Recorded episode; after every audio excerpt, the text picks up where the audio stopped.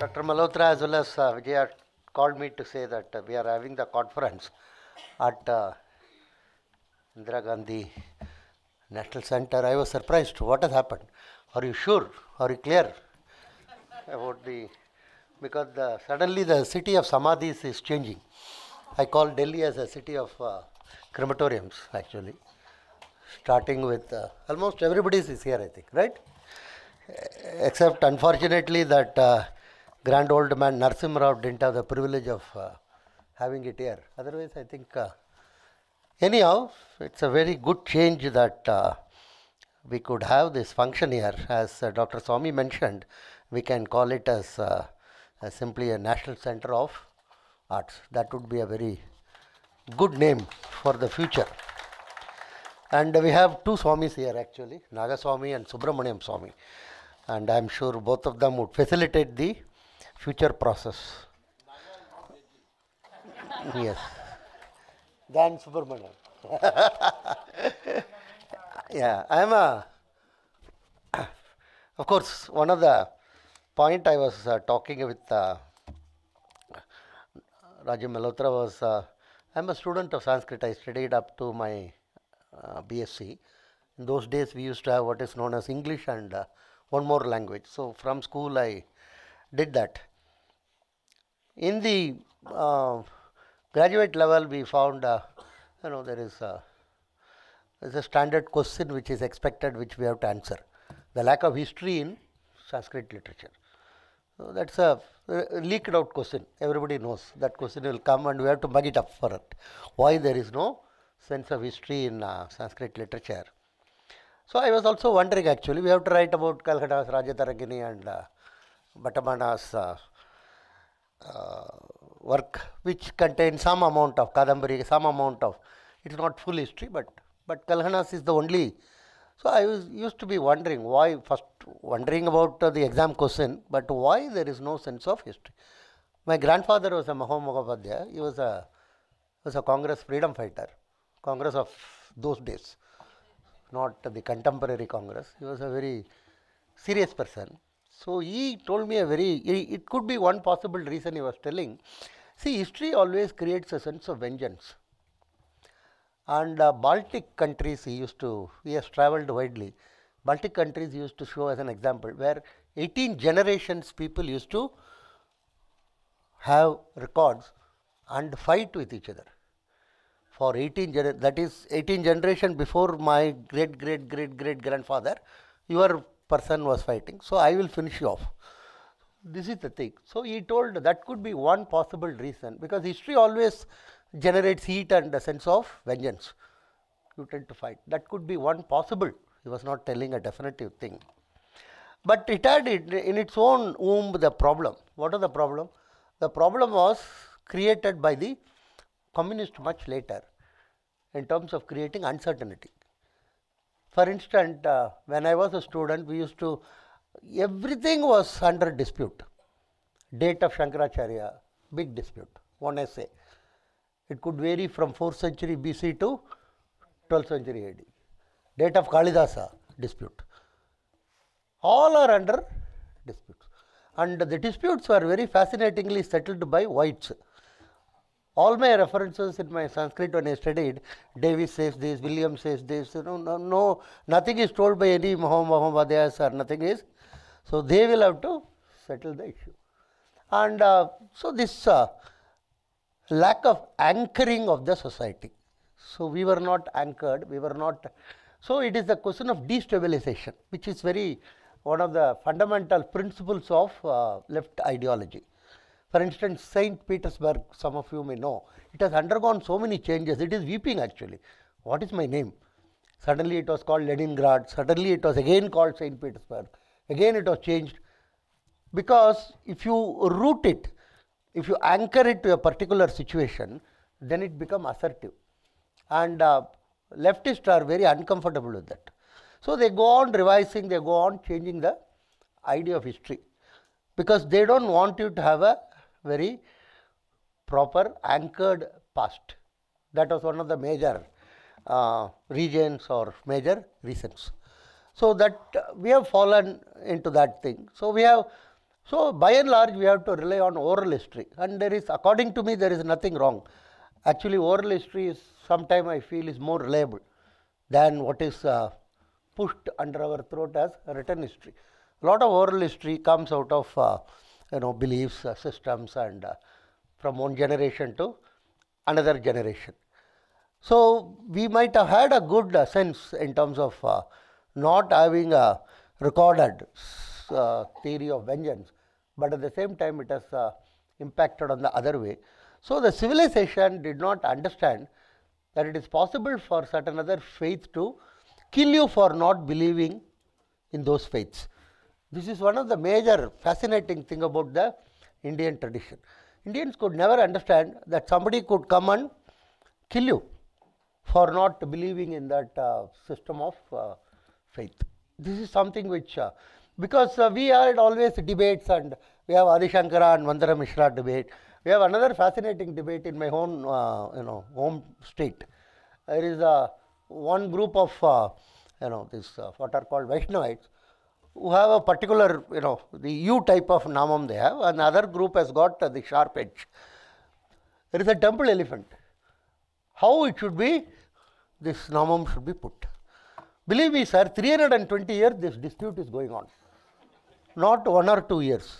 Debate, discussion, method, and various things. It went up to Privy Council, and one white man gave some, judgment like Arvind Kejriwal, odd and even days. He told odd days you put this U, even days you put the sharp edge. But that also did not settle it, because one group told, which is the first starting point. So when to start it, it's going on. So one of my colleague was telling about it and laughing. I told, don't laugh about it. It's a very fascinating thing. It never ever came to a situation, or in the 270 years, that one group had a belt bomb and went and killed the other group. It did not happen. One group didn't behead the other group, that, I'll chop off your head. As my Malaysian professor friend always say, you are talking about freedom of expression. We are more worried about freedom after expression. So this is the, this never happened. It's only debate and discussion. It's a very interesting thing. That is the fundamental way in which we try to sort out. It's not sorted out in 5 years or 10 years. It could be sorted out over longer period of time also. So we as a civilization never ever understood that some other groups can come and kill you actually for not accepting that belief system, or because we always thought, it is meant to be debated, meant to be discussed. And the third area is the area of economics.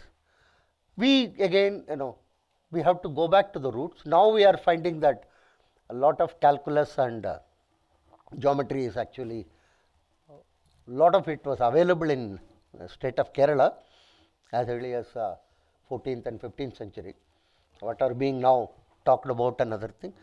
So there is a huge recognition about Kerala School of Mathematics actually, which is not very well known and other thing. Similar way, we had a significant amount of economic principles and which is rooted to our culture and our tradition.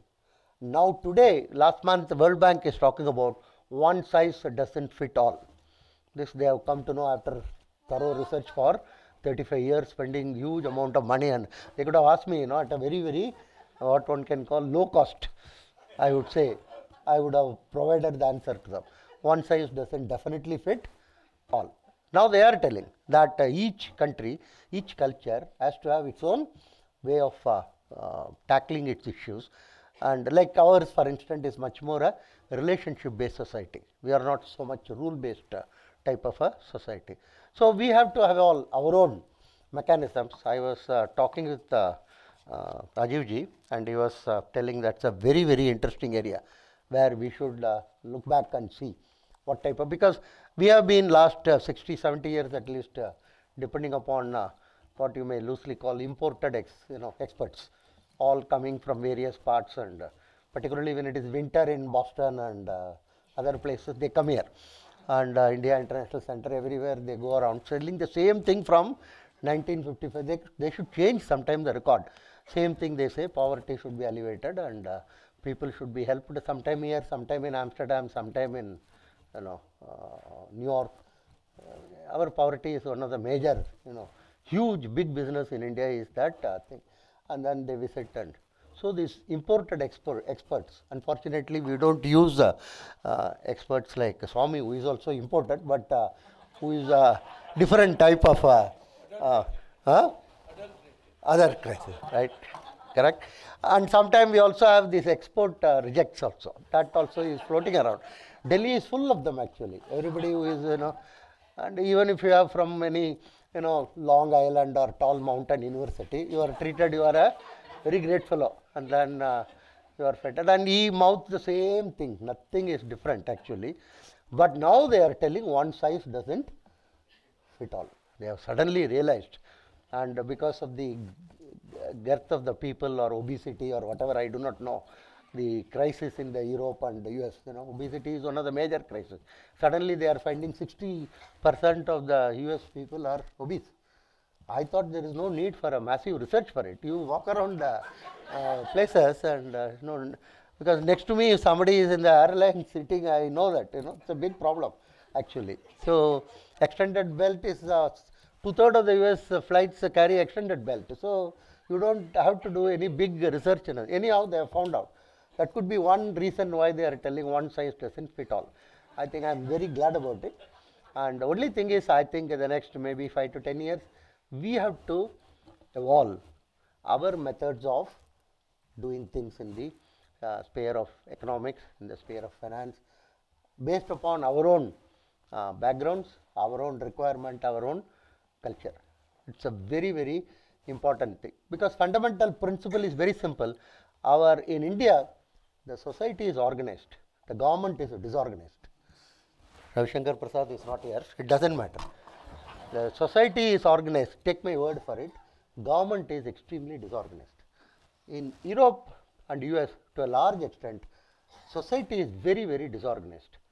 Government is much organized. So they depend upon government significantly there. Here it is the other way.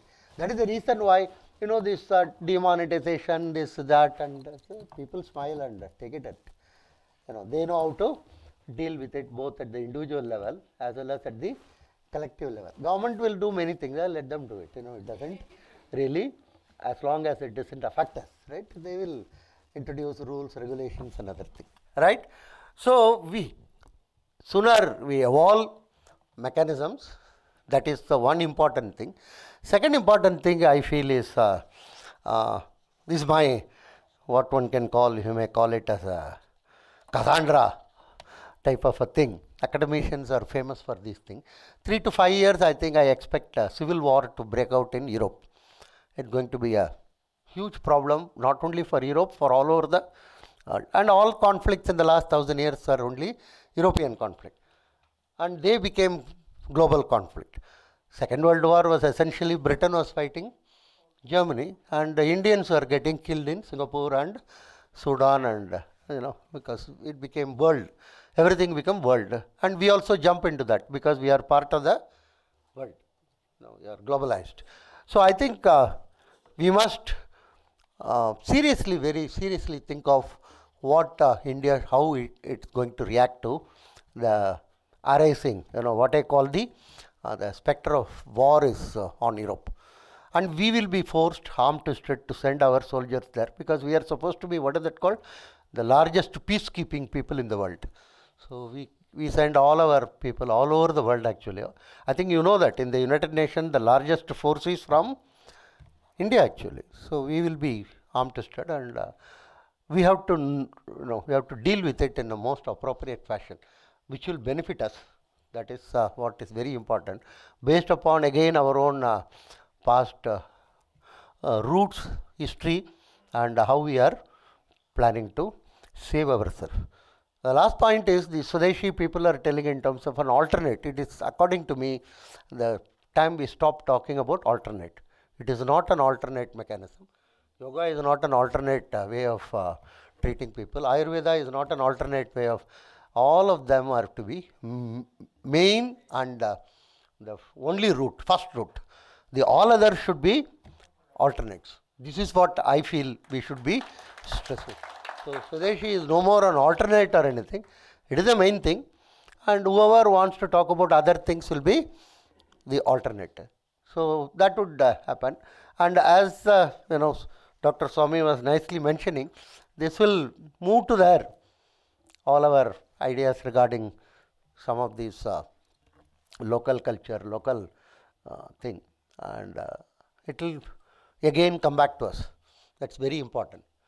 It is who tells is much more important, because a plumber from New York any day will be listened to more carefully in Delhi on economics than a professor from IIM. I can assure you on that.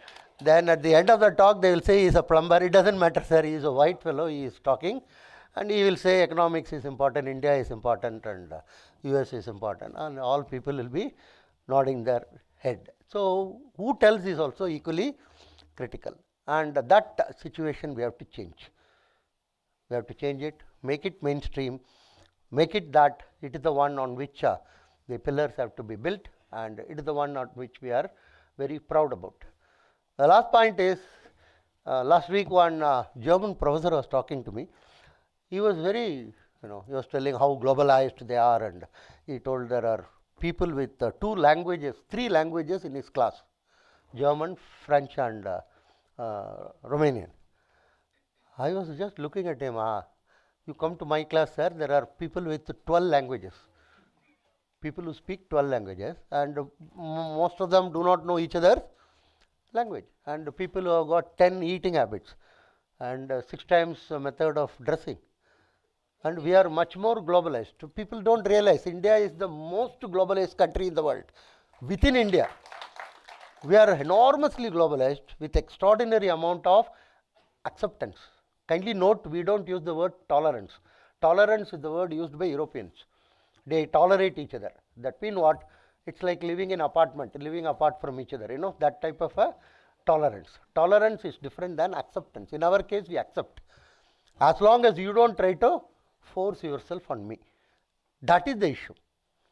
The civilizations and cult and cultures which force themselves on others, and that also we wanted to accept. But they were not enthusiastic in accepting. They were enthusiastic in beheading, or they were enthusiastic in converting. So that is the fundamental thing.